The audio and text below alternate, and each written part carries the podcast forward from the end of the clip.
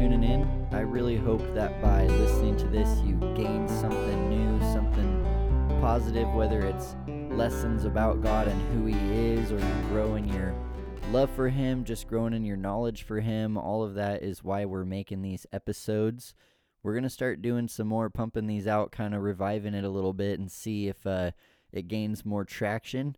In which case, you can expect some great topics such as should Christians drink? can Christians smoke or smoke weed? Uh, is why don't Christians gamble? You know, all, all these kind of questions that are related to how we live our lives as Christians and why we make the decisions that we make and what are the things that we're allowed to do, able to do.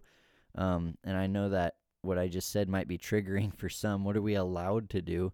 Uh, I hope that that raised some red flags there, and so you'll be interested to tune in and see how we're going to approach those subjects. But we are entering into a season where we're going to be talking about identity. Uh, last year, our theme was committed, and we wanted to talk about what it meant to be committed to God and committed to the body of believers. Before that, our theme was dive in, because that's where it all starts is diving into God, diving into the Word, diving into your relationship with Him. And now we're going to talk about identity, and that's because culture really attacks identity. Culture tells us things about our identity that I don't believe are true.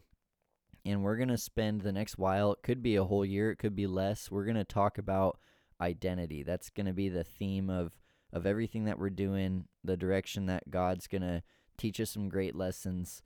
And you know, when we start talking about identity and the identity of ourselves and our identities in Christ, it's really important to begin by talking about the identity of God. There's a quote here I want to read by Thomas Torrance. It says, When we speak of knowing God, it is important to understand that we are not talking about abstract or speculative thought concerning God or mystical experiences, but about coming alive to God through Jesus Christ and surrendering ourselves to Him in grateful love.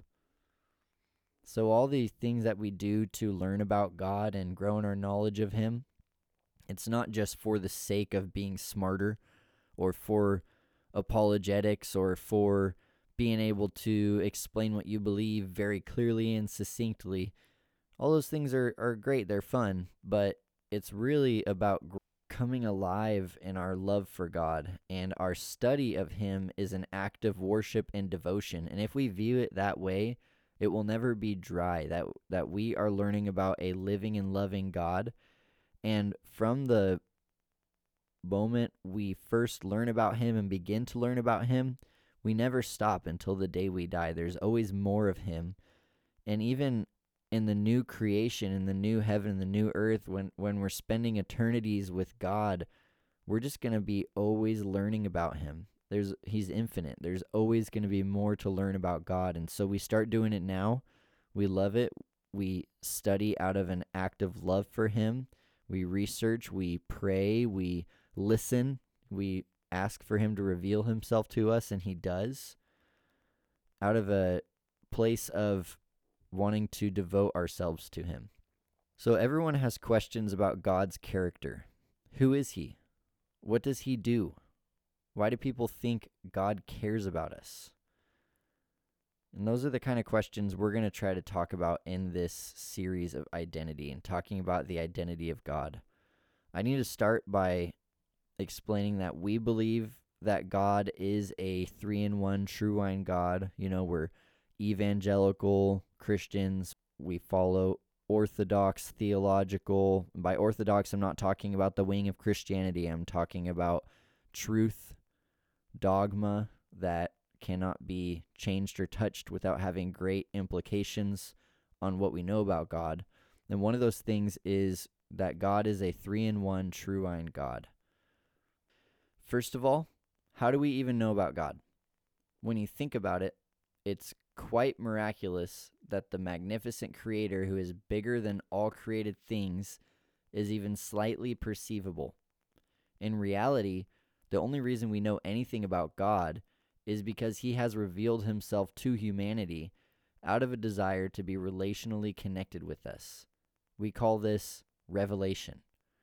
Everything we know about God is what has been revealed to us through his divine revelation.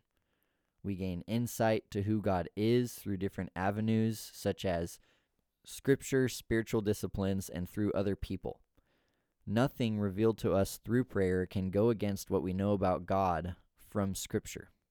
That's important to establish, and that's something that is very evangelical about my belief system is that the Bible is the word of God, inspired, came from him, was given to humans as a great, wonderful blessing revelation of who he is and what he has done and what he will do.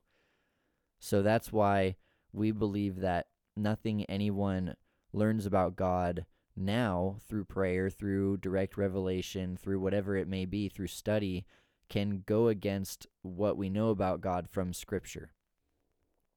Still, we need to pursue God through all three of these avenues. We need to read Scripture because nothing we learn through prayer can go against what is said in Scripture. And we need others to keep us accountable to what is true and to give more opportunities to learn about God from people who God is also speaking to. Let's start this conversation with the concept of I am. In Exodus 3 13 through 15, we're often perplexed by this moment in Scripture. It is the moment that God gave humanity a name to call him. It's unfathomable that the huge and holy God of creation would even care about us little creatures scrambling around here on the earth, hurting each other and causing chaos. But he not only cares about us from afar, he reveals himself on a personal level to anyone who is willing to listen. He reveals himself on such a personal level, he, he gives us a name to call him. So, what we learn from this unique moment in Exodus is nothing small. Of all the names he could have said, God chose to remind his people about his unchanging nature. Through this little phrase, I am, we are blessed and reminded that he is consistent. His wisdom and promises span the ages, and so he's not going to change. He's not going to suddenly become a different God. The implication of that is we are not serving a different God than Moses was serving in those days the God of the New Testament, the God of our time, is not a different God than the God of the Old Testament, than the God of Moses, the God of Abraham, the God of Jacob. We worship a God who has a consistent identity. He is never changing. And for this reason, it's good for us to always do everything we can to know more about Him at all times.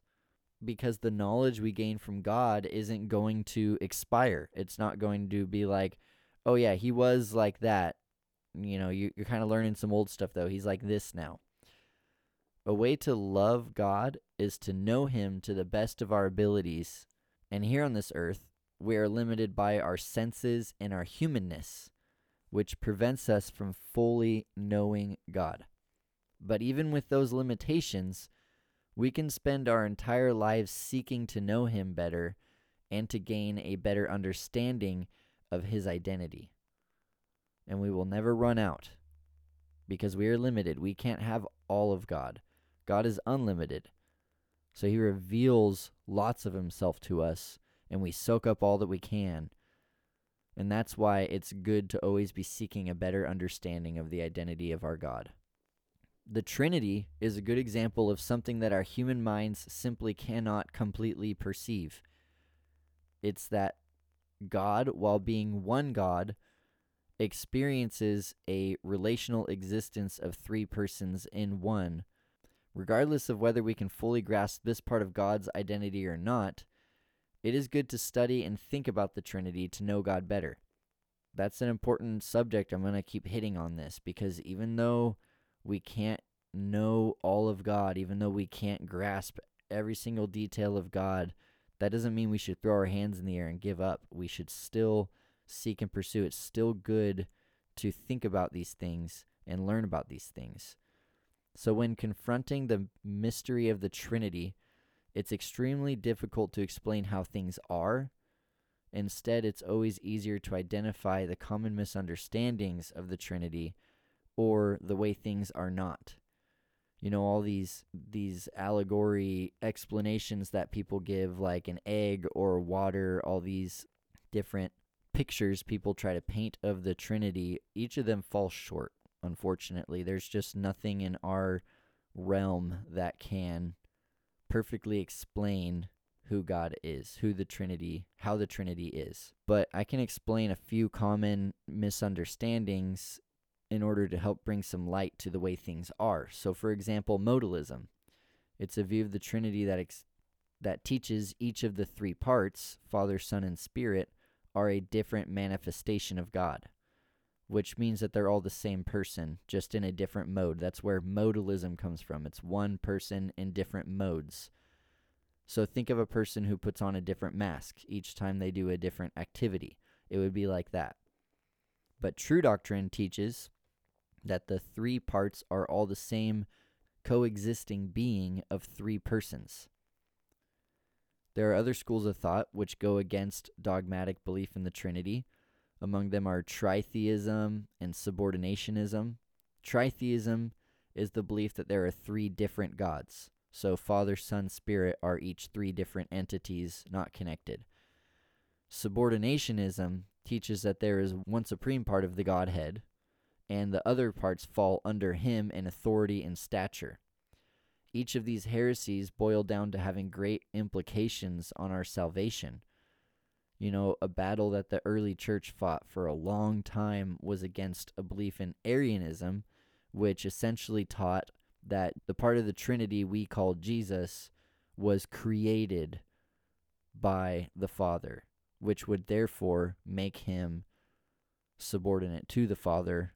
So that's a huge problem because it's important for the cross and for our salvation and for all these things logically to work that Jesus was not created, that the Son was not created, but that he is a part of the Godhead three in one, equal with the Spirit and the Father.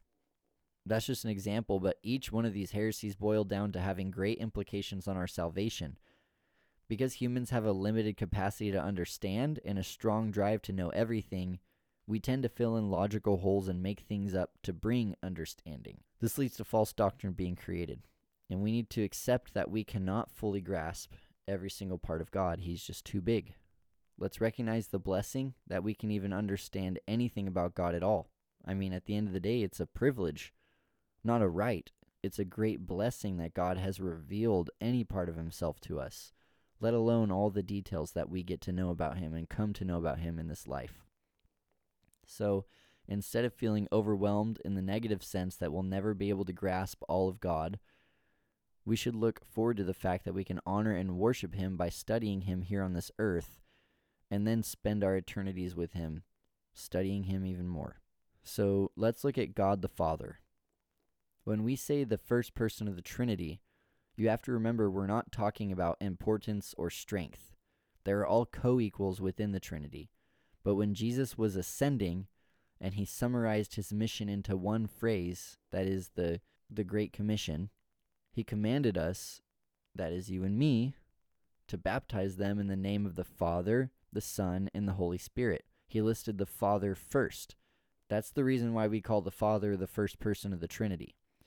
So if we're to define roles for each part of the Trinity, the Father is the power of creation. But still, it's clear that he co created with the Son and the Spirit, since he's one Godhead. A good way to understand it is that everything comes from the Father through Christ in the Holy Spirit. God is also a perfect Father, He's the perfect Father. Many of us have a hard time with this, not only because we have imperfect fathers, or imperfect relationships with our fathers. And so calling God Father is painful.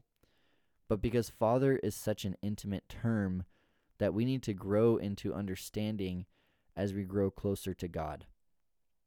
God is involved with us personally, emotionally, and even sacrificially. Since He is the I am, He will always be there. He's not like an earthly father that can falter or quit. God will never do that. And He loves each of us as His children. So, as you hear all this, some food for thought, some questions to ask yourself. What do people mean when they talk about God the Father? For some of us, the word Father brings up painful memories. Is it hard for you to see God as your Father? Has your dad here on earth tarnished the title Father for you? How does God the Father work in your life? That wraps up this first Monday recap. I'm glad that you listened in. I hope that you were blessed by this and that you at least got something to think about, to be encouraged by, or to be challenged in. You can join us in person every first Monday here at Salem First Nazarene at 7 p.m., where we do a little bit of worship and a little bit of teaching. And remember to stay tuned in to the podcast feed here because we're going to be putting out some great content that is going to really have an impact.